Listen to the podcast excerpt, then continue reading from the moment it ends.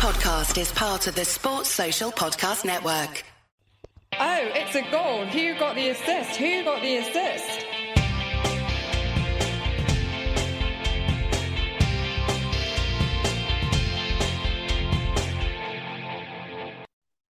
Hello, so it's the calm before the storm, the penultimate game week before we lose our perma-captaincy for 1 week, and we're back to discuss the week just gone, things happening ahead, and more as we hopefully provide you value today. Funnily enough, that's what the pod's all about, right, Lucy?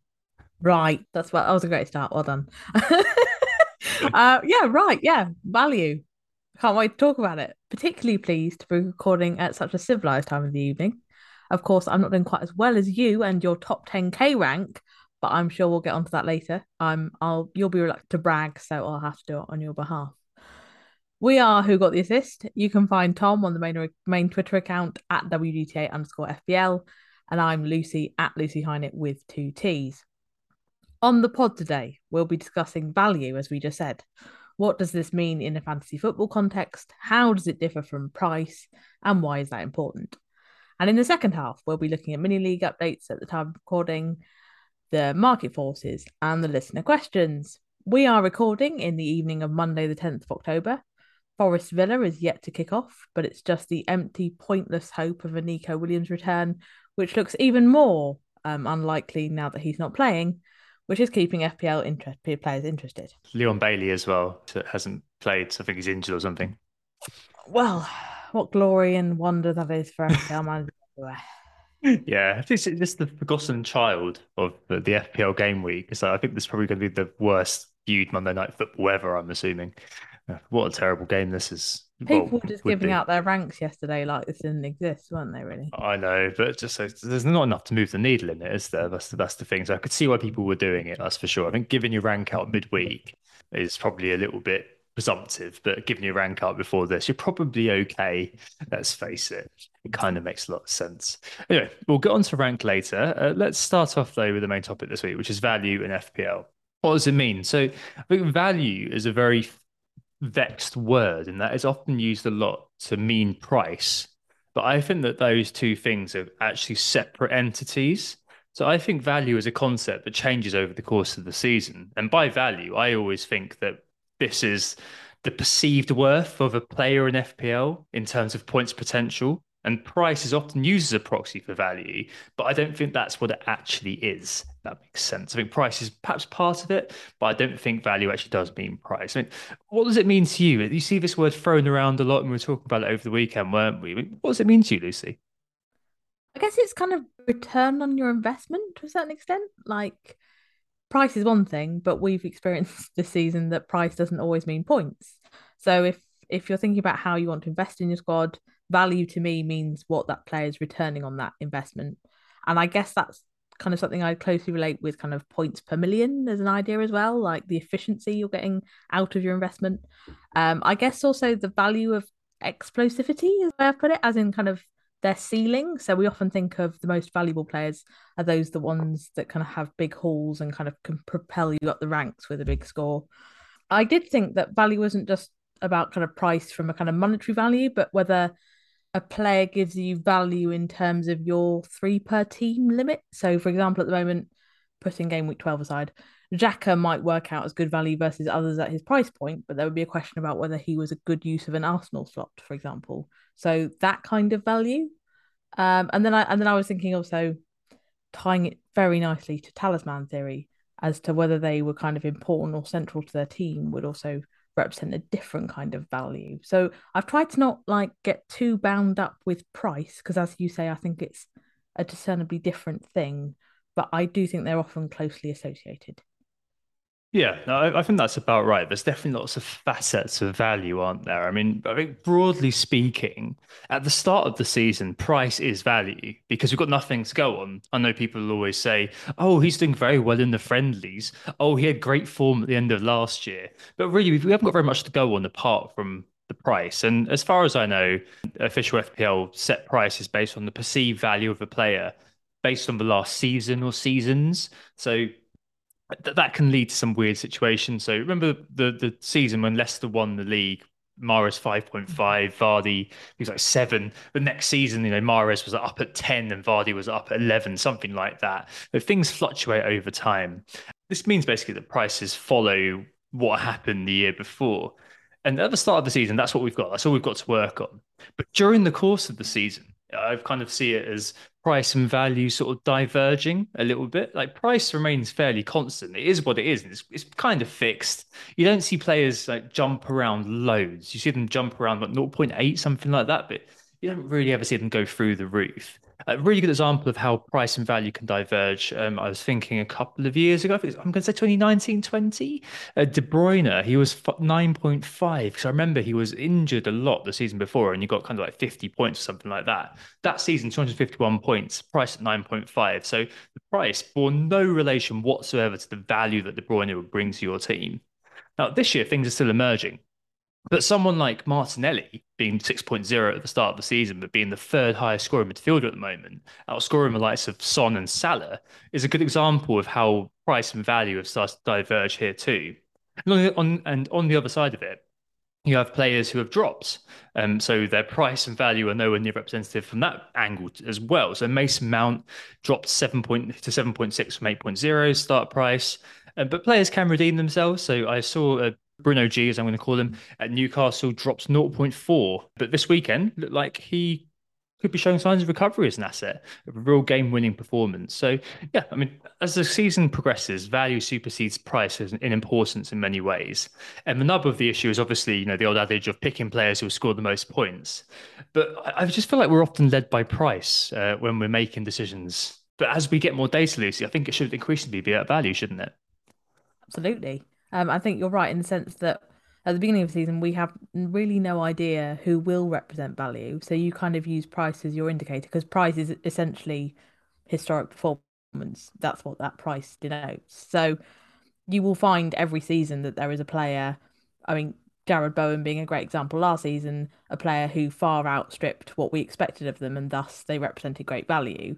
I think the fact you have to get your head around is that you can't get value out of every single slot because you kind of have 100 million to spend on 15 players. So you will need to spend that money to maximise your points, but you will find that the more expensive players often represent kind of diminishing returns for the investment. So you spend more on them, but they don't get the kind of the same level of points as you're kind of spending extra, but you need to use the money. So it's a bit of a kind of confusing one from that perspective.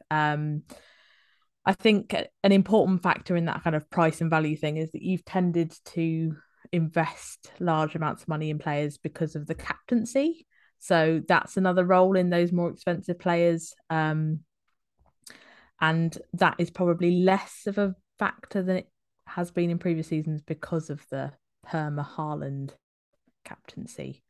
But yeah, I think it's a tricky one to kind of wrap your head around and probably one that's quite difficult to itemise and break down on a very granular level because players are constantly oscillating and changing in terms of their value. So I tend not to obsess about it too much as long as you're comfortable that your players are roughly giving you what they should be for the investment you've got in them. And I guess that's where kind of Mo Salah might be a good example now of people questioning whether there is value in an investment.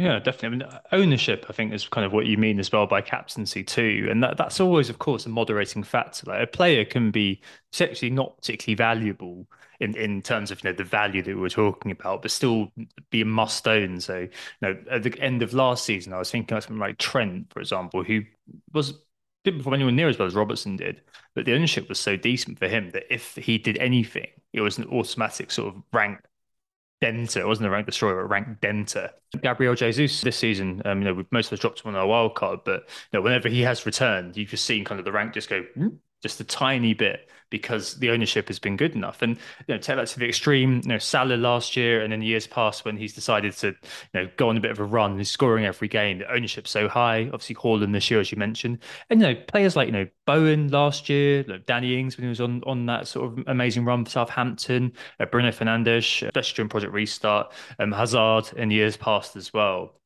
And it's definitely an interesting thing just to kind of meditate on. And as you said, you know, price definitely is something that is still in people's minds when they think about value. That's completely true. And there's a really interesting thing in behavioral science called the price quality heuristic. It's really simple. It's basically the idea that you assume something, because it's expensive, is better than a cheaper substitute. And you naturally assume that it's better quality. So maybe that kind of talks to that idea of the return of investment that you said. I'm paying more, therefore I'm getting better for my money. And that could be true in some ways. So for example, you know, if you buy, I don't know, something you're particularly engaged with, I'm particularly engaged at the moment, if I paid more for a better sofa, it's probably going to last me longer than if I spent a £5 on one from Gumtree. But that's not always true. So think about baked beans. Waitrose baked beans are £1 and Tesco Value baked beans are 20p. Do you naturally assume that Waitrose's are better? Probably. But do they taste pretty much the same? Probably too. They don't taste 5 times better, do they? Yeah, no way. And the point is here is that we're not naturally inclined to believe that a higher price means something is better. But that's not always the case. And applying that to FPL, you know, you mentioned Salah, who we'll talk about in a bit. The other one that kind of crosses my mind at the moment, especially because we both own him, is Kevin De Bruyne. Because we both own Kevin De Bruyne. At the start of this season, he was 12.0. Phil Foden is 8.2 at the moment, starts the season at 8.0. Do we think over the course of the season, De Bruyne is going to outscore Foden? Maybe, but talking to that kind of point you made earlier on about depressed time horizons and thinking about what makes sense now, Foden is clearly better value because he's 4 million or so cheaper than De Bruyne. Like, the price doesn't matter so much here. It's the value you get from the respective asset.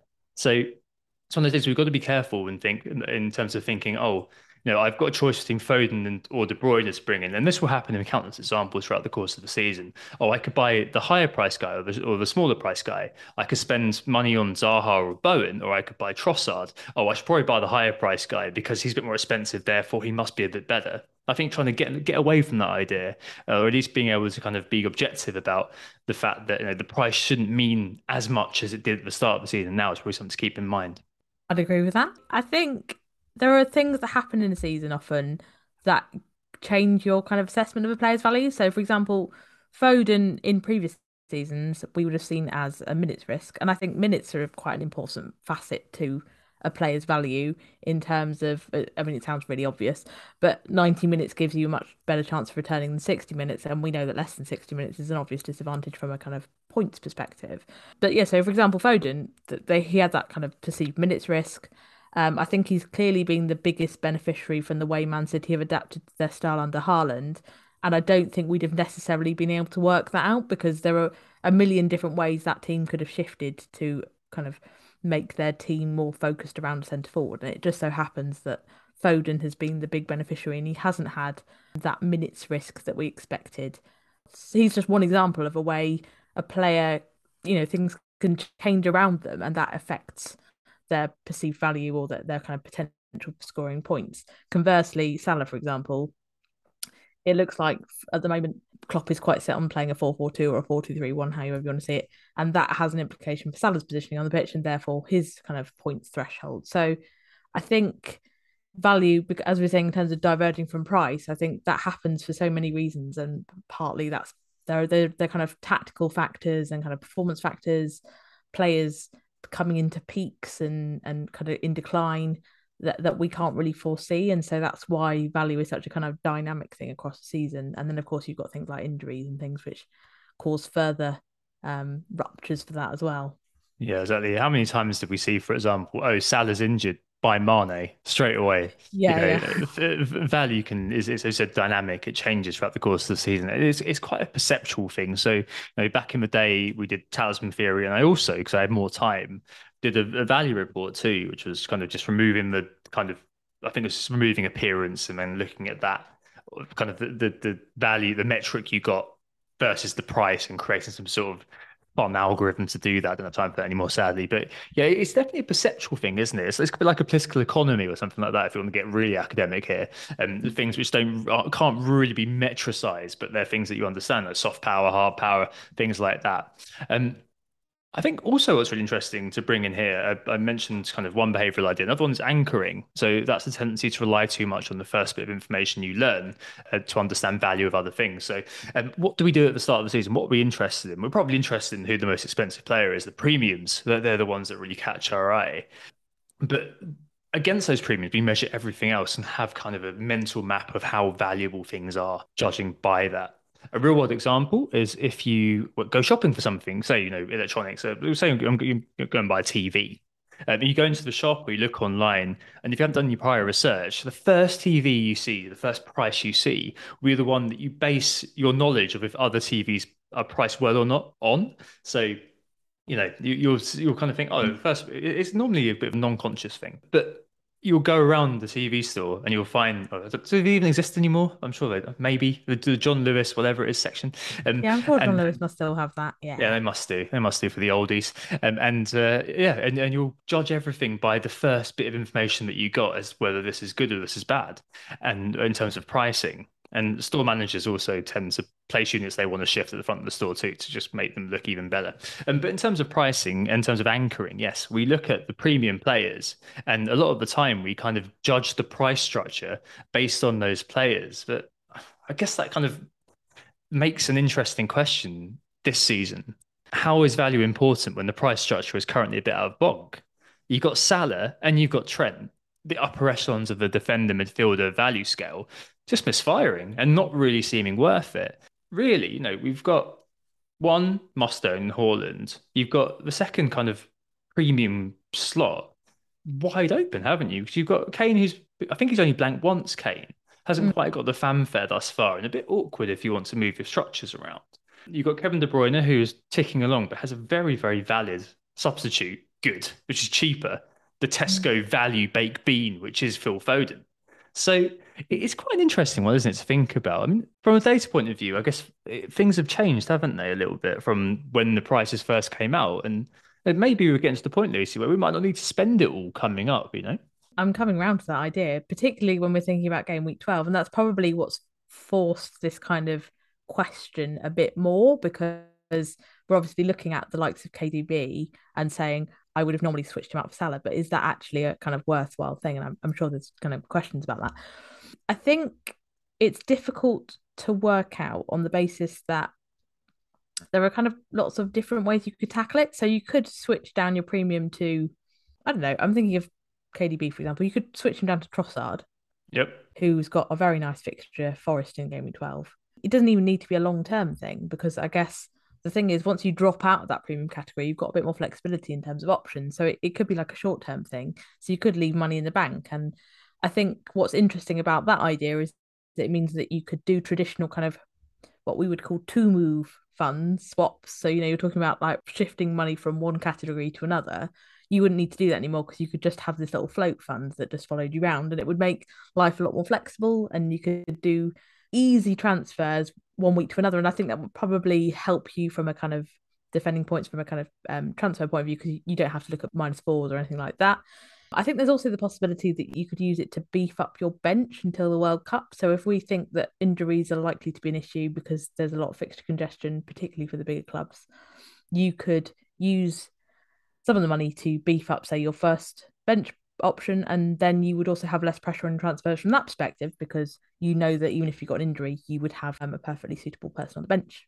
So I think there's lots of different ways of looking at it. I certainly wouldn't feel tied at the moment to a premium, because as we've said, there isn't an obvious one firing apart from Haaland. And the fact is, as I kind of mentioned earlier, Haaland is also a perma captain at the moment, so you're not even thinking about whether you can leverage value on a captaincy. Of course, the only kind of counterpoint to this is game week 12, where obviously we can't captain Haaland. And I think one thing people have to evaluate is whether they still think Salah is the best possible captaincy option, because your captaincy in game week 12 probably has a more influential opportunity than your typical captaincy will, because we will just see that I would expect we'll see that Haaland captaincy ownership diverge in so many different directions. So I would be tending to not worry about value too much, but just think about kind of the best possible captaincy that week, regardless of how much they cost, really. So I guess that's kind of where I would say that maybe value's less important. And I think probably lastly, it's important to acknowledge that I think it's likely a premium comes to the fore at some point. I don't know if that'll be before the World Cup, but I feel like even after the World Cup, we'll need to reset our expectations to a certain extent, because there's such a gap there that all of the information we had before might not be as relevant as it was. So I don't know. I kind of sat on the fence there, but I don't think that at the moment two premiums is as obvious as it seemed to us when we were making our teams in game week one. No, nor when we wildcarded in game week seven or eight. No, true. No, we've got a good question actually on this. I'm just going to bring that up so we can answer it. Well, we have, you've already answered it, but Tepar and Gill said, you know, the 1-2 premium strategy works to the links to your discussion. So what do we do now? We've got a perma capsule on our hands, which is exactly what you just discussed a little bit. I mean, it's definitely, it's fascinating really just to think about, because it's a perceptual thing really in terms of that game week 12 captain. Because if you bring in Trossard, who's at home to Nottingham Forest, for De Bruyne, and you've got no Haaland or something like that, I guess you'd be captaining Trossard if you don't have another premium. And I know a lot of people would be incredibly uncomfortable with that. Just, it's not really a rational thing. It's kind of just having that safety associated with captaining a premium. And I think a lot of people will bring Salah in just because he's a premium who has a decent fixture on paper in West Ham. And maybe that is the most significant kind of example of price quality here, as I spoke about earlier on, in effect, because people will see there's two options here. And obviously the captain has kind of a greater sense of endowment in terms of FPL. There's a greater sense of importance attached to it. But I think people will kind of look at these two and kind of make a price decision rather than one perhaps it's necessarily valued. And maybe, yes, it's worth kind of changing our anchors if we can, would probably be my point, just because it's kind of not working at the moment with the likes of Trent, likes of Salah. I did kind of look at a few bits and pieces with Salah, and it's fascinating, really. Like, he's still fifth for non-pen XGI, which is okay. I mean, that's good. But looking back on the price quality stuff, his non-pen XG is matched by Callum Wilson, who costs £5.5 million less. Slightly better by Mitrovic, who is £5.8 million less, and Foden as well for £4.5 million less. Gabriel Jesus, who's £4.7 million less, has a 33% better non-pen XG this season. And Almiron, who costs £7.6 million less than Salah, is just 0.2 non-pen XG behind the Egyptian king. So, I mean, yeah, I'm cherry-picking examples, of course, and I'm not saying that Salah will be in the bin all year. But I think the biggest impact of what we've seen thus far is that there's less fear about not owning Salah than I can remember, or at least in the time I've been properly looking at it. And I presented Salah versus Trossard because, honestly, I think that that's kind of the decision I'm going to be making. Like, in years gone by, in months gone by even, that would have been lunacy to be saying, hey, you know what? I've got Trossard on an equal plane to Mo Salah in terms of who I'm going to bring in and captain. But at the moment, it kind of feels like I'd be kind of tempted to look at Trossard over Salah. Yeah, especially for the flexibility it earns you after game week 12. So instead of having all of that money locked up, you can instantly look at like your next transfer. So if you were, say, you know, anxious about getting Saka or Foden back in, that would give you a lot more flexibility to kind of instantly jump on that. Whereas Salah's a bit more awkward. I mean, obviously you could just take his slot back out, but I think there is certainly merit in that. I do wonder to a certain extent how much, and this sounds like a right mouthful, effective ownership is playing. XEO, yes. Yeah. XEO is playing in Salah's favour. I wonder if as I say, subconsciously or consciously, people's expectations that Salah will be bought en masse for obvious reasons. I wonder if that also enters into the equation. I'm not saying it should, but I wonder in terms of, you know, we're talking about feeling safe with a player. There is also that factor in it. I wouldn't expect that Trossard will have a significant number of owners, or it'll be boosted by the captaincy, but I wouldn't expect him to be a huge rank threat, whereas it may be that people are worried that Salah could turn into that if a lot of people jumped on him. It's really difficult to tell because his effective ownership is so low at the moment. Absolutely. I mean, I think we're kind of vaguely answering Alex Ball's question, how do you plan to navigate the blank now? To some extent, we'll come back to it a bit later maybe. But I mean, that might be the beauty of the split pin week then. As you said, you've got the EO vacuum that is Haaland has disappeared for a week. Yeah. And then you've just got no idea how the dust is going to settle, to extend the metaphor. And I think that probably lends itself to being like, well, actually, let me plan for the longer term here. So as you said, you can pull all your resource into Salah from your KDB. We've both got KDB funds that we kind of, so we had KDB plus 0.6 or whatever it was to move Salah back in if needed, thinking, oh yeah, you know, game week 12, yeah, I'm sure he'll be needed then. Now, looking at the, you know, the data in front of you, the eye test as well. Well, the data's still okay, but the eye test is in terms of how Liverpool are playing. Now, the guy was hooked in one of the biggest games of the season this weekend. I did not register that he was on the pitch, to be honest, until he got subbed off. And you know, sometimes you've got to look at those things. But I mean, you're right. Another premium is going to emerge at some point. And I saw Flapjack on Twitter said earlier on that all it's going to take is a penalty and for him to kind of backside an assist, and suddenly he's going to be in everyone's team. So it's definitely kind of at that point at the moment where there's loads of questions, and I think people will be looking to find something to latch on to give a solution. It's just about how you weigh up the sense of value within that, or whether you get carried along by the tide. Because if Salah does start going and Liverpool do start kind of going, I mean they fixtures up until the World Cup aren't that terrible. Apart, they've got Man City obviously next, which we're not going to be touching them for. In game week 15, I think it's Spurs. But other than that, mostly kind of winnable games. I think there's an Nottingham Forest game, isn't there, somewhere or other? I think maybe, yeah. I'm going to say game week 13. So I mean, maybe perhaps the EO would bump up a little bit for that. I don't know. It's one of those where I kind of feel like it's really bringing in this idea of value a little bit. And this year he hasn't provided value. I know the models have always are going to love Salah, but it just doesn't seem worth it at the moment. I think that's what's really important, and that's what's really interesting as well when you think about what you can do next. Ooh, so yeah, value as a concept, Lucy.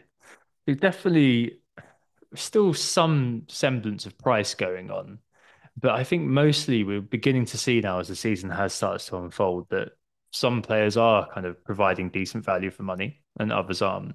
And I really wonder, I can't quite remember this happening in the past. I'm sure it won't. I'm sure a Kane, I'm sure a Salah. I've got a memory of United's fixtures being very good, both sides of the World Cup. So maybe a Bruno or something like that stepping forward. Maybe that will happen. But if it's a Bruno, that's a cut price premium. I just wonder whether we're going to be in a situation. I think it was it the Josh King year or something like that, when he was just a must-own for a while, and suddenly we were all wandering around with 4 or 5 million in the bank. I wonder whether it'll be one of those years where, as you said, we've got those little kind of cash floats and things, and maybe that flexibility and maybe the appreciation of what value is. Will be something which will kind of start to dawn on people over the course of the year, especially when you've got your kind of established anchor in Salah just becoming less and less viable. But hey, who knows? He's definitely going to score a penalty or two against Man City and be everyone's favourite of the week, isn't he? That would be a cat amongst pigeons. Cool. All right. So yeah, value. Interesting subject, that's for sure, especially when you try to apply it to what's going on in FPL at the moment. Right, let's take a break there and come back. We will talk about game reviews, mid-leagues, sort of updates, market forces, and some questions too. Who got the assist? Who got the assist? All right, so we're back, and it's time to do the game reviews. Obviously, the game week is actually still going. I think Forest and Villa are just about to kick off. We're recording a little bit early because I've got to get off a little bit early tonight. But nonetheless, I don't think, as we said at the start, anything tonight's going to move the needle too much. So, Dr. Heine, how did you get on this week? I have 75 points all out, which at the moment is taking me to 52k, up from 77. So that's a decent gain. I won't go into too much detail because we have identical teams and I don't want to make this too boring for people. But basically, obviously, the highlights were Cancelo, which we fortunately both had. I think that was probably the decisive factor for a lot of people as to whether you had a good or a bad week. Yeah. A James 1-pointer, a Pope 2-pointer. Pope has been a staggering disappointment, I think it's fair to say. I saw Randy Shafter refer to him as a Pope Ponzi scheme, which, you know, doesn't seem that far off, really. Trippier, 7-pointer, keeps coming up with the goods, even when they don't keep a clean sheet, which is excellent. KDB got us that nice little assist. Well, less nice for me, watching it as a Saints fan, but what can you do? Maddison, I think, was bought en masse and disappointed. Only got that 1-pointer. Martinelli obviously did very well, and I think that was probably another one where some people had started to move on. Thinking again, game week 12, we've been quite insistent that you should keep with him because he offers great value. So I guess he'll be staying. Zaha, 5-pointer again. This is where we differ, so I'll let you share the good news about Bowen. Tony 5-pointer, Pereira coming in for Mitrovic, and Haaland, everybody's captain. That's about it. Yeah, so decent progress, not amazing progress. I'd be quite happy with this start if it wasn't for you. So over to you, Tom. Yeah, it's only two points more for Bowen. It's only 7 points for the penalty, I think. Oh no! Yeah, so it wasn't loads and loads. I think it was just last week's fortunate assist and the goal has been the difference. Yeah, no, same ish as you, 77. Yeah, Maddison was a bit annoying for us, but not as annoying as it was for the few people who texted me or at least wrote on group chats afterwards. Oh, I sold Martinelli for Maddison this week. Ouch. Gulp. That's a bit of a killer, isn't it? And Haaland being quiet was great, because I saw loads of people in group chats and on social media saying I'm going to triple captain him this week, and had a 200% effective ownership where I was, so I didn't want him to do anything, to be honest. Yeah, 201 where I am. Yeah, I think that's the first time this season where the ugly side of effective ownership has really got us, but luckily it's been 10 weeks. So that's been quite a nice little run. I'm sure it won't be this way for a little while, especially with the Liverpool game coming up. I'm sure people will have... I've seen all sorts. I've seen people like saying, I'm selling Haaland for Kane and all this sort of jazz. And yeah, it's very, very, very strange. And yes, 77 for me. I also had Andreas off the bench for Mitrovic. Decided not to make a move this week. And Bowen with the pen was obviously quite nice. And I think what interests me about that, and again, just being slightly self-indulgent, is that in prior seasons, Lucy, I would have sold Mitrovic for somebody else. I'm sure I would have. I'm sure I would have kind of gone, oh, you know what? I'm not sure whether we're back, so I'm going to get him out for Welbeck or something. And I'd be depriving myself of, one, a transfer, and two, the Andreas points off the bench. So maybe I'm improving, or maybe it's just one of those seasons where I've just gotten horrendously lucky. Nonetheless, in terms of luck, I do find myself in top 10K. I think I'm probably going to end up around kind of 9K after all said and done. I'm sure there'll be someone out there with like a Watkins or something like that. Very nice. Did not expect that. I think about 2 points inside or something like that. So it's obviously very happy, but it'll never last is my opinion on that. And yeah, I'm sure I can find a way to blow up my team over the next few weeks. That's what I'm going to say. Week 12 captaincy is waiting for you. Yeah, Trossard's captaincy is gonna absolutely burn, isn't it? I'm not looking forward to that.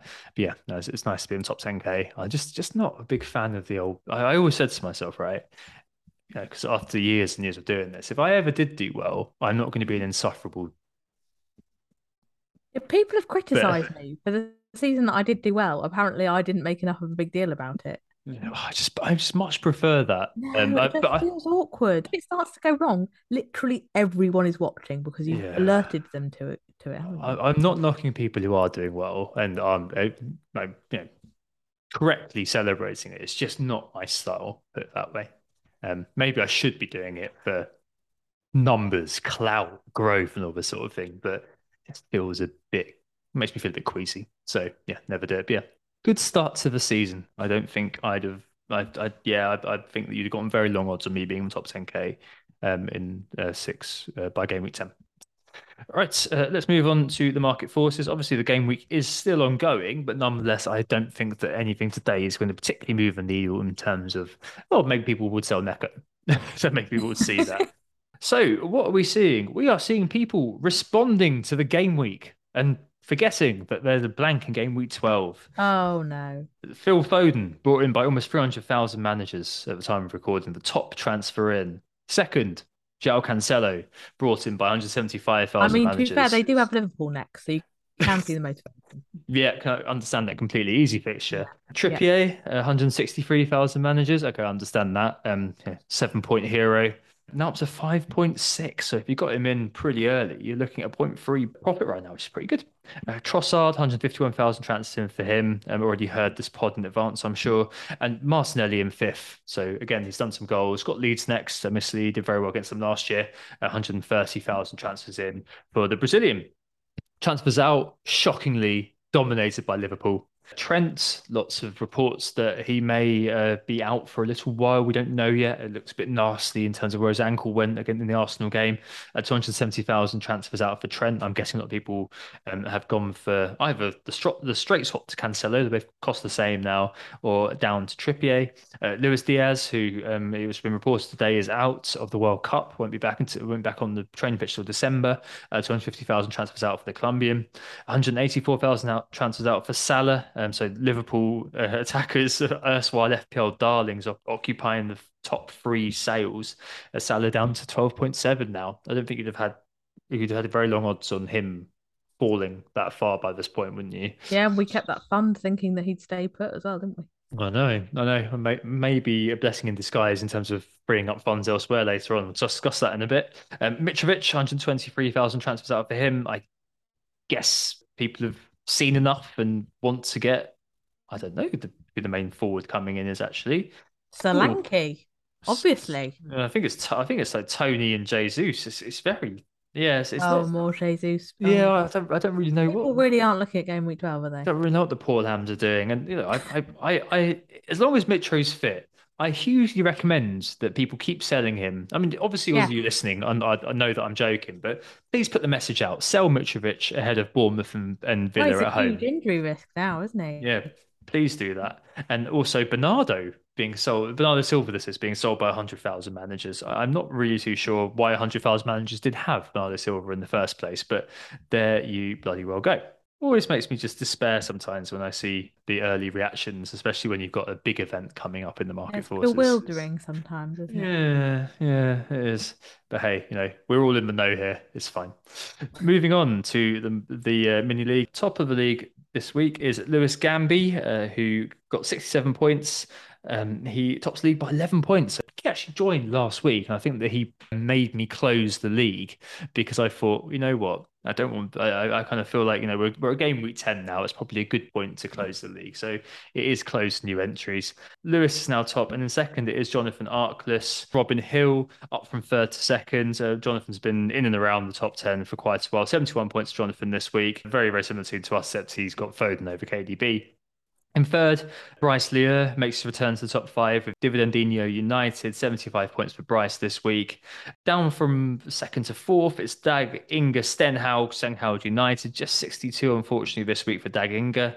In joint fifth this week, it is Slothin Powers Unite, Rowan Uzenbrug, and Yantan Leatheritt, Robin Smith, 78 for Rowan, and a big 90 for Robin, and he had Saka and Martinelli, which is the big difference for him.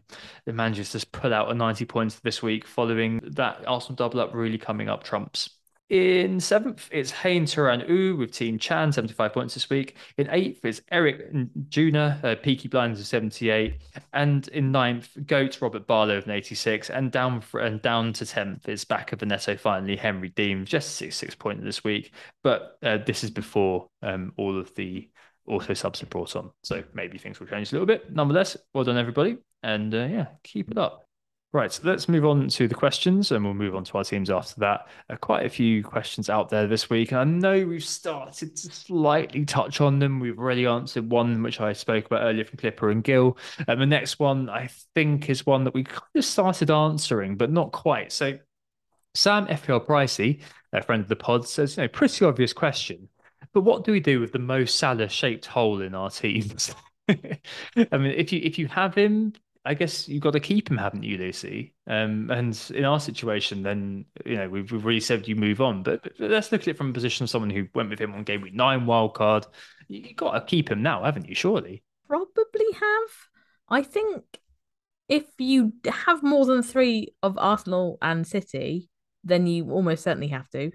I think if you've got no other fires and no other issues, then maybe you don't.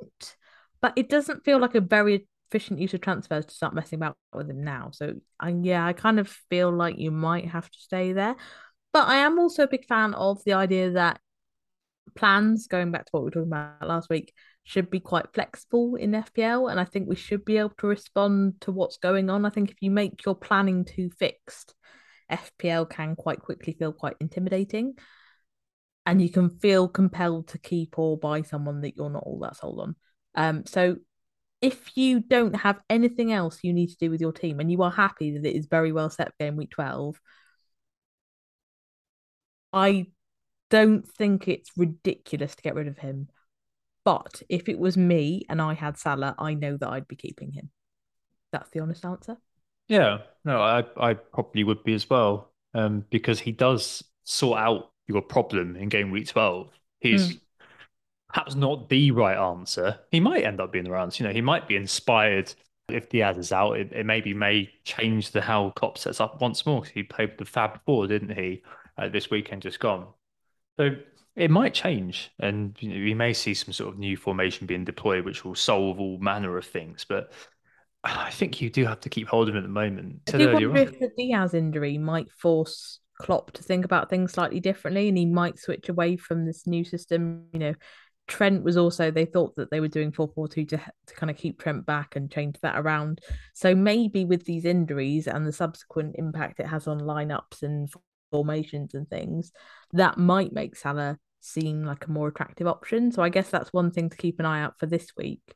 I mean, you're not in a position where you're going to have to decide right now, I wouldn't imagine. So you can probably hold on one more week and see what happens, because you're not going to want to buy a City player for game week 12 anyway. So you may as well have one more week to get more information in kind of response to these injuries and then work from there. But yeah, I don't think I'd honestly be getting rid of him, even though I'm not really sold on the idea.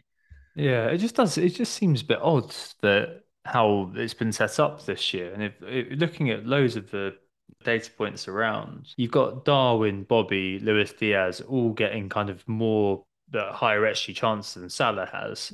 And if you'd have previously posited that Salah's probably one of the best finishers in the team, I mean, obviously volume striker and all of that, whereas Mane was famously more kind of, you know, better at converting those low XG chances.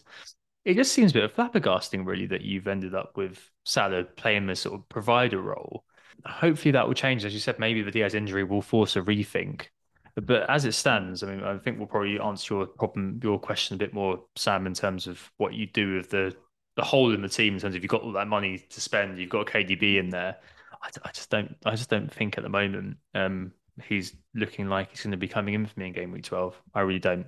We'll get back on that in just a bit. Next question actually stays with Liverpool, and it covers Trent a little bit. So Desperately Seeking Duzan asks, and I'm not entirely sure whether he's serious or tongue-in-cheek, but he asks, could Liverpool be best defensively if Trent is ruled out for a while? Well, what do you think, Lucy? Taking the man out of the firing line, obviously an enforced taking him out of the firing line, it seems. But I mean, could that be beneficial to him, do you think? I mean, Trent is having a bad season, and I think it's well documented. But I don't think he's alone in having a bad season in that Liverpool defence. And I think it's reasonable to suggest that Gomez comes in, and he's also had pretty bad games, notably in the Champions League. Martinelli was having quite a lot of success making the same runs off the back of Gomez as he was Trent. So I'm kind of quite sceptical as to whether a change really makes that much difference to them. I do recognise that channel was a problem for them, but I don't think it was the only problem for them defensively. So no, I don't think it makes a huge difference to them defensively. I have limited confidence that they could keep City out. I mean, are they really going to do that? I don't think so. I guess the fixtures get better, so yeah. But I don't really know what bearing it has on FPL, actually, if you don't have Trent, because I can't see you investing in, say, Van Dijk reliably, confidently at this point. Robertson's obviously out of the picture at the moment. So yeah, even if it did, I don't know if that would have any implications for FPL. As you said, are you going to be investing in Van Dijk at the moment? Probably not. At the moment, it looks like the trend of investment is going and is into that midfield. A couple of weeks ago, we were saying, "Oh, the midfield's rubbish." Now all of the 8 million midfielders that we got excited about are sadly all scoring points. So. Yeah, and now we drop 3-5-2, and I think. I'm fairly sure everybody and their dog has got James, Trippier, Cancelo as the back three. So it's just one of those. Actually, we shouldn't be insensitive because some people have got Trent instead of Cancelo, haven't they? True. But yeah, I mean, I'm sure that might change a little bit. But now I think we're probably looking at keeping Cancelo, aren't we, to some extent, especially with Walker being out. Yeah, he didn't play on the right, but no, Akanji just basically made into a back three, didn't he? And yeah, Cancelo, yeah. Cancelo, off you go, off mate. You go, yeah. Do what you want. So, I mean, in terms of impacts on FPL, it's probably going to be negligible, isn't it? Like, yeah, that's it. But, I wouldn't even be looking at them, if I'm honest. No, Liverpool's run's okay. It's all right. It's not the most like investable in terms of... They're just not an investable team in terms of the defence at the moment, and you need those clean sheets for defenders. I mean, if Robertson comes back, perhaps it might be a bit more interesting. I don't know what Klopp's going to do. Either way, Mo Salah, right wing back, and I'm sure the models will still insist that he's worth a must own, something like that. Who knows? Right. Next question, Bryn Stewart. He says, I know it's reactionary, but what do we think about good team players versus bad team players, especially when bad team players have good fixtures? So he says he's thinking about, you know, those exciting sort of mid-price midfielders we were speaking about before. Now, I'm not 100% sure what you mean exactly. I think he's comparing good team. So say a good team player being Foden or Saka, for example, in the same category as a Maddison and a Zaha in the same category. How we should compare those two, knowing that your good players, in inverted commas, are probably a bit more fixture resistant than your bad players. Is that how I understood it? Okay.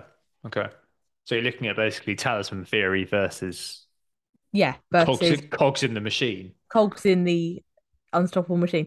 On this at the moment, I think it's very difficult to evaluate because Saka and Foden are basically taken out of the picture until post-game week 12. So in terms of immediate transfers, I don't think there's a lot to be said in terms of posing one against the other. I think Zaha, Maddison, Trossard are all interesting options. Almiron's in a completely different category, and I don't know if I'd be looking at that with a transfer because it doesn't feel especially efficient.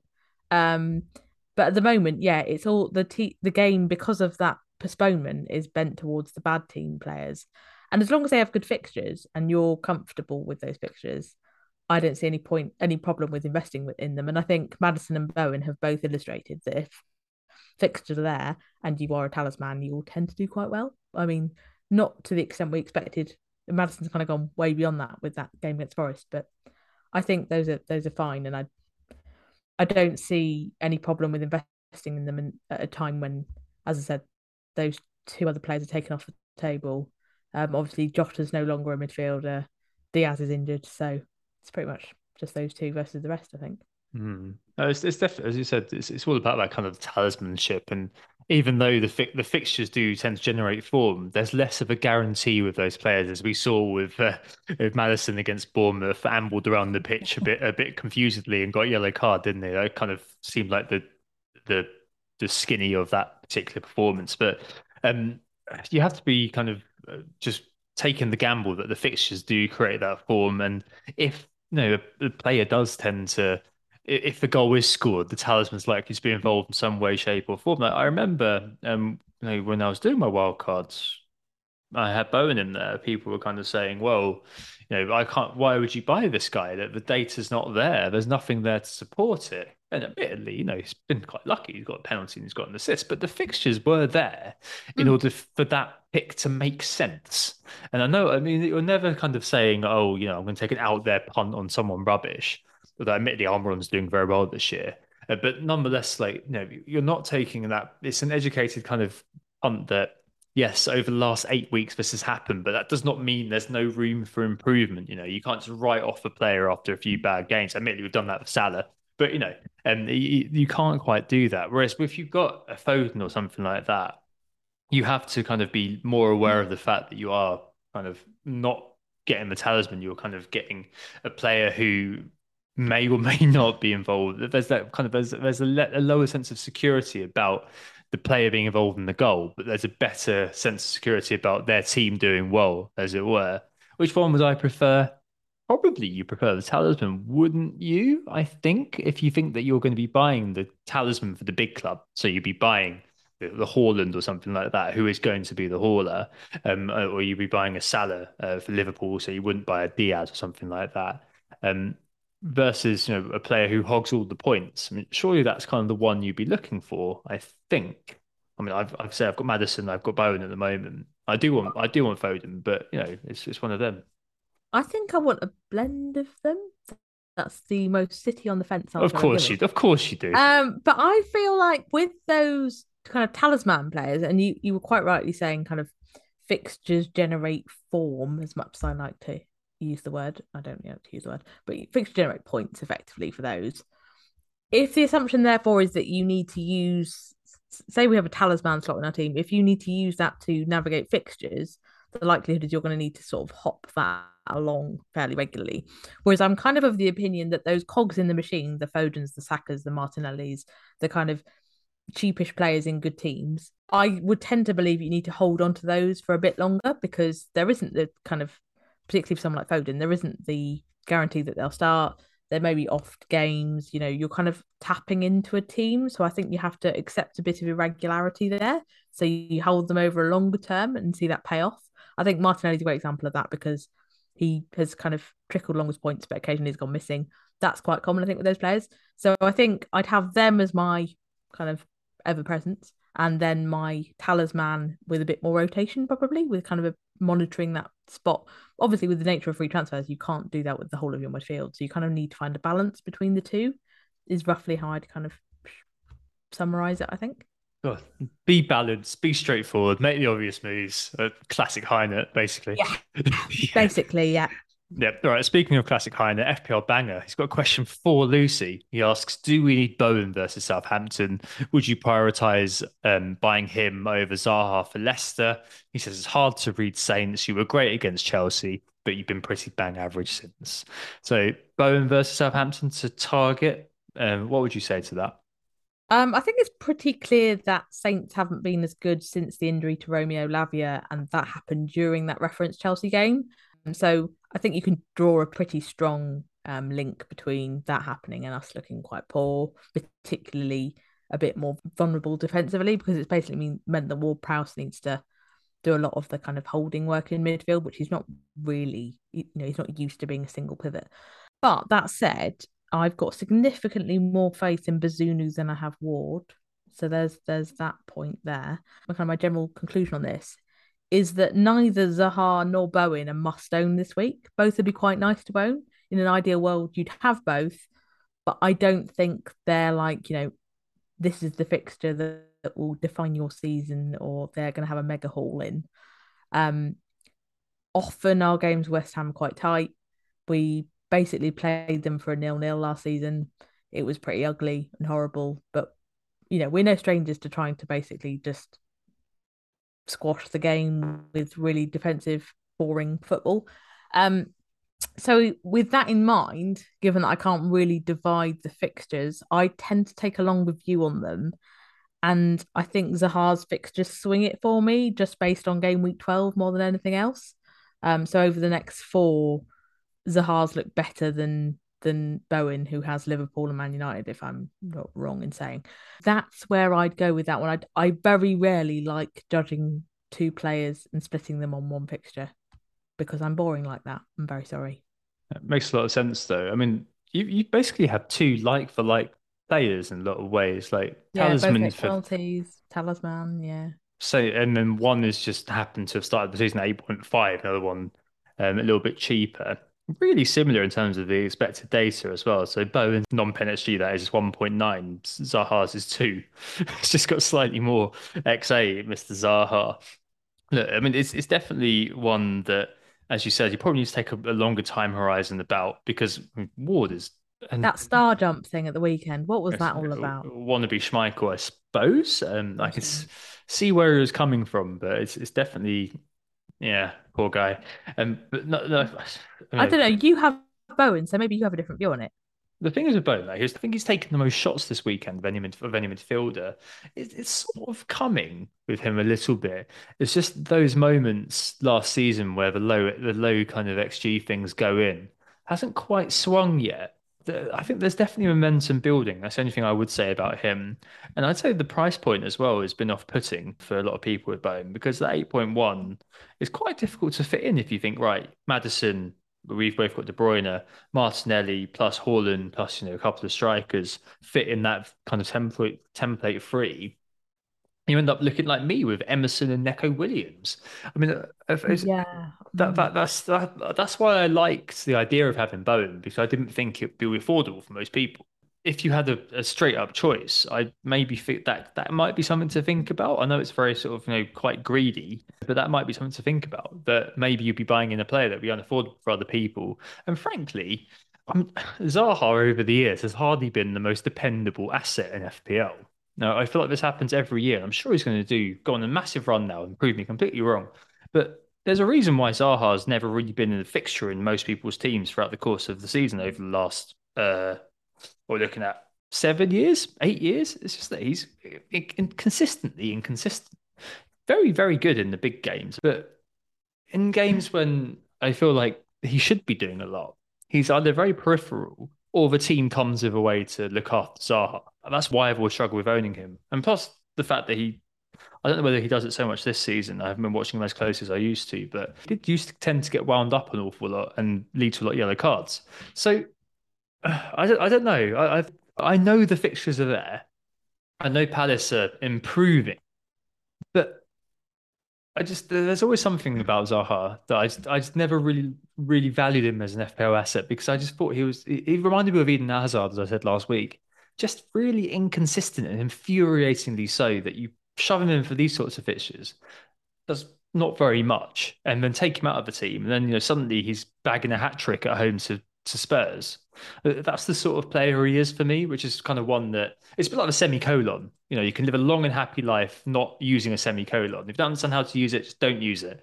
And it's the same with Zaha. I can live a long and happy FPL career, I think, without him bothering me and me bothering him. Who knows? Maybe in 2 weeks I'll have him in my team, but that's my view on that. The only thing I would say in Zaha's favour is that I would agree with you that he tends to struggle in games against low blocks, because he's essentially like a player who's really well suited to the counter-attack, which is also subsequently why he's tended to do good well in kind of big games against like City and teams like that. The thing I would say in his favour is that he's about to play Leicester, who I don't know if they can do a low block. Can they? Expect them to push forward, which you would think leaves space, particularly at home when they're under pressure and need to get results, that kind of thing. I don't see them being especially negative, so that could play in his favour. But again, that would also mean that Wolves isn't the attractive fixture in game week 12 as you think it might be, because Wolves are very good at a low block and being quite awkward. And so are Everton in game week 13. Very, very nasty Everton to play against, especially with those with Tarko and Cody. I mean, you said yourself, would you base this decision on one game, or would you base it over the time horizon? I know that on paper West Ham's don't look great. Southampton away, as you said, struggling a little bit at the moment. Liverpool away, I know that we'd be running for the hills when it comes to something like that in the past. But at the moment, hell yeah, I'm more than happy to own Bowen for that. Bournemouth at home, Man United away, Crystal Palace at home, Leicester at home for the World Cup. Zaha does have Forest before the World Cup, which could be decisive. That is true. That's true. But I mean, and Saints. Yeah. Well, we'll see how it goes, shall we? But yeah, I guess it also depends, how long you want to keep him. That's another thing to think about. Yeah. Two price midfielders, both for like and dignity. In fair FPL, we lay our scene. Let's move on. Fantasy strife. Do we take out KDB this week or hold for one more? And who is the best replacement? I think we've covered that somewhat. I'll just summarise unless you've got anything to chuck in here, Lucy. But hold for one more. I think the best replacement is actually Foden after the blank. So all I'm doing now is basically thinking I'll indirectly replace him and have somebody else to make up the 11, like Trossard or whatever, on the blank game week. I'm not sure this week it's the time to sell big game Kev. I think that's kind of rushing things. I just don't like that idea. Yeah, I also don't really know what it gains you by going early on it. So no. Not like Brentford's an astoundingly good fixture for Trossard. That means you have to get in early. Brentford aren't defending very well at the moment, so potentially on paper it might be all right. They're all right at home, aren't they, Brentford? I'm right in saying. Yeah, that's true. Away is probably where they're more targeted. Yeah, I think so. It does strike me actually that this is actually far easier that we both own De Bruyne to navigate this blank than if you own Foden, Because if you own Foden, you're probably going to be less wanting. Because we kind of look at Kevin De Bruyne and think, you know what, man? Yeah, perfectly happy for you to be in the team against Liverpool. And then, you know, you're out and it's easy for them to move to Foden. If you own Foden now, wow, what do? It's not an ideal kind of situation to move him on. Because you probably want to keep Foden. You probably want to keep, you know, Haaland, Cancelo, probably Martinelli as well, if you've been keeping hold of him. Like, you might be looking now at this point, kind of thinking, oh, you know, does Cancelo go on his bike for a week or something like that? Or do I playing 10 on the chin? Yeah. Maybe. Do I play with 10? That's definitely something which is coming up a lot. Probably not 10 with Nico Williams though. No. But these people are probably better planners than me. Let's face it, and haven't ended up trying the Nico Williams and Emerson Palmieri though. That's the real quiz. But that was the price of Bowen, wasn't it, really? That was the price of Bowen, yeah. One question, if we can deal with quite quickly. Jeremy HK asks, what to do with Mitrovic? Many of us with 2 free transfers, nothing to do really this week. Should move him on because of the uncertainty about his fitness, blah, blah, blah. No, I don't think so. Let's wait and see what happens with Marco Silva. Silva seemed quite confident he would play against Bournemouth. So unless we hear otherwise, I don't see any reason that he wouldn't. Yeah, if it was Eddie Howe saying he's out for a week, I'd say sell immediately. He's out for the season. But it's a run of Bournemouth, Villa, Leeds, Everton, so I think that's too good to pass up, really. Yep. Hopefully he will actually do a goal while in my team this time, unlike the last couple of times when I owned him. And never does it for me either. I don't know why I bought him. Sweet FA. And finally, we kind of half answered it earlier on, but Alex Ball asked how we're setting up for the blank now.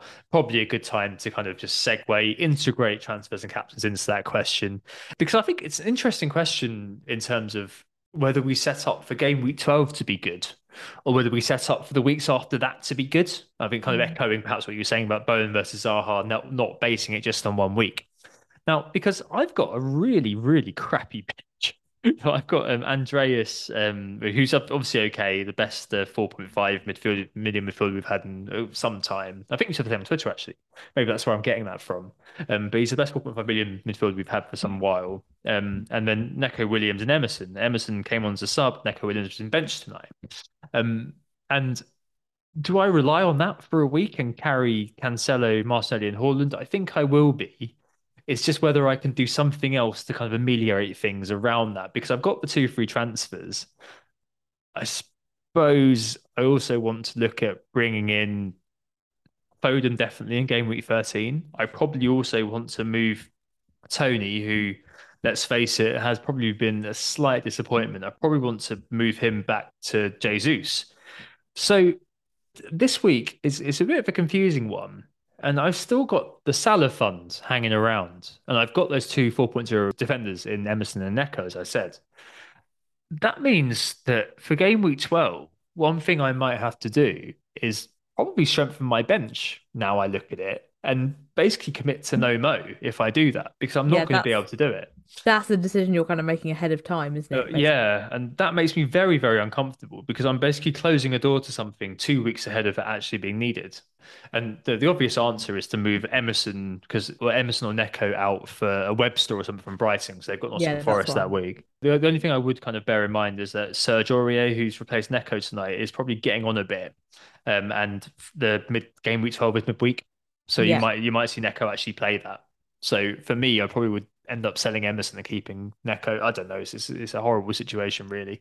So this week, that's probably what I'm doing, something like that. But the biggie is obviously that I need to turn around and say, right, okay, I'm not going to be going with Salah for the foreseeable future, which is potentially quite scary, especially because Diaz was the one who I thought, I could have him in to cover.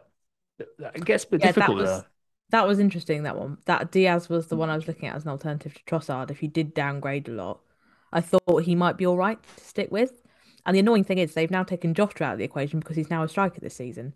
So you can't even say I'll have Diaz's likely replacement because he's not in the same category. So that's quite annoying. It's a tricky one. I think it's just that you're going to have to commit to that. Whereas I've got the kind of luxury of keeping it open and still replacing the wonderful Soufal, who has been an absolute disaster. I thought I was paying for a bit more security than Emerson. Turns out not. But I can't really be too bitter about it, because if I had a reliable starter, I'd have probably put them ahead of Pereira on the bench this week, and I wouldn't have got those 6 points. So, it's one of those things. I always knew that Soufal was a bit of a problem anyway because he has Liverpool. So, and as bad as Liverpool are, I don't see West Ham keeping them out. So I'm probably looking at Webster, maybe Gehi, maybe Johnny, you know, one of those mediocre 4.5 midfielders, defenders probably. Not very exciting, but yeah, I can keep that Salah thing open. I don't know. It's just, it's weird, isn't it, having to commit to the no Salah thing so early? Yeah. I mean, even though we're both not very convinced that we want to do it. It is that kind of, it's the fear, isn't it? I mean, the only other thing that I was feasibly thinking of doing was maybe moving Pope to a cheaper goalkeeper, but I don't know who that is, to be honest. No, I looked at that as well. There's no one that I really want. I looked at Saar for a bit, but I mean, I don't really like that either. No. I think Saar would probably be the obvious one to go to. Ish, maybe. We don't know who the manager's going to be and how they're going to set up. There's so many unknowns about.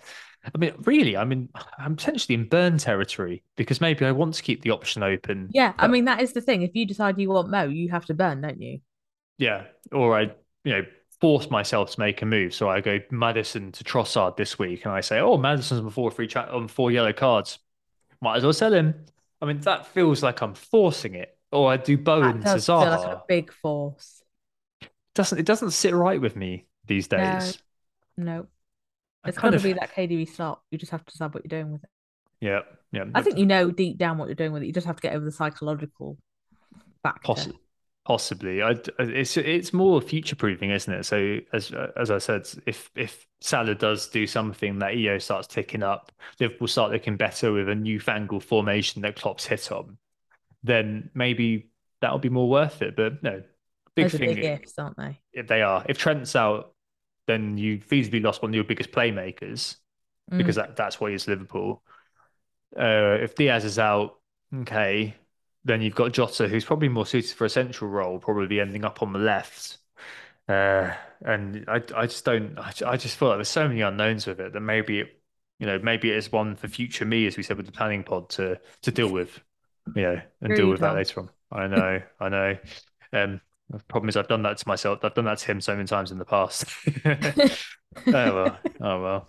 So, yeah, looking at Johnny, looking at, I don't know. Yeah, all of them. I know. Oh, boring. So terrible, isn't it? But there's nothing to get excited about, is there? Literally. No. I mean, I think I was looking at the data idly earlier on. I think it's like Estupinian was like second for XA per 90 or something like that. Like, very, very sort of ropey, tenuous stuff that you might be interested in vaguely, but hey, this is basically going to be another bench sitter and potentially more money that I'm having to chuck on my bench that I might want elsewhere later on. So maybe it would end up being the cheapest possible playing defender who's got an okay game in game week 12.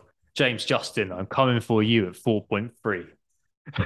I'm not even joking. I might end up doing that.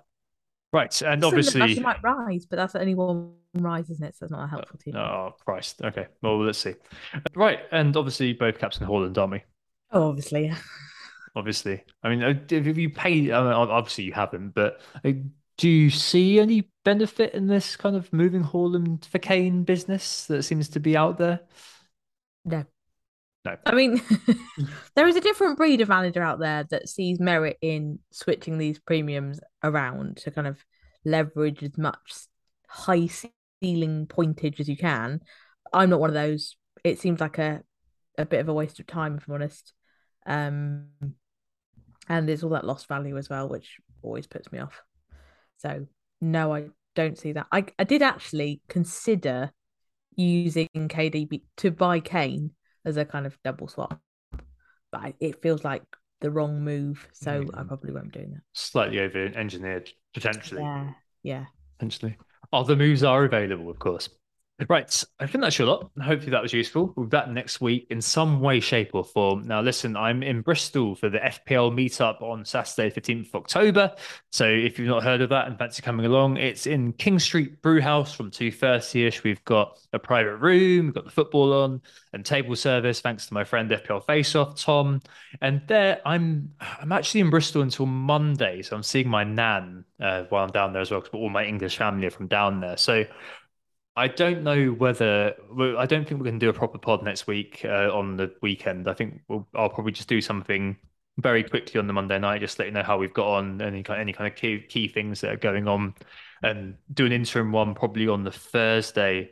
So that will be just after game week 12 is finished. So feasibly, we're looking at a pod in 2 weeks' time or in 3 weeks' time in FPL wise. So yes, one of those sort of weird quirks of the calendar that just doesn't, given the fact we're both amateur podcasters, doesn't seem worth the effort, I'm afraid, of preparing a pod properly, doing a lot of work, and then finding that within 12 hours it's completely irrelevant. But yes, I'll keep you updated about what we're going to do. We'll keep you updated. Thanks for listening. We were Who Got the Assist. You can find us on Twitter at WDTA_FPL, and you can find me at Lucy Heine with 2 T's. If you enjoyed listening to this, please like and subscribe to the podcast. For new listeners out there, if you think you'll be coming back, please hit that 5-star rating across platforms like iTunes and Spotify so more people can enjoy the pod. Thank you very much. I hope this assisted you. I hope this was vaguely valuable. Farewell, and speak to you fairly soon. See ya. Oh, it's a goal. Who got the assist? Who got the assist?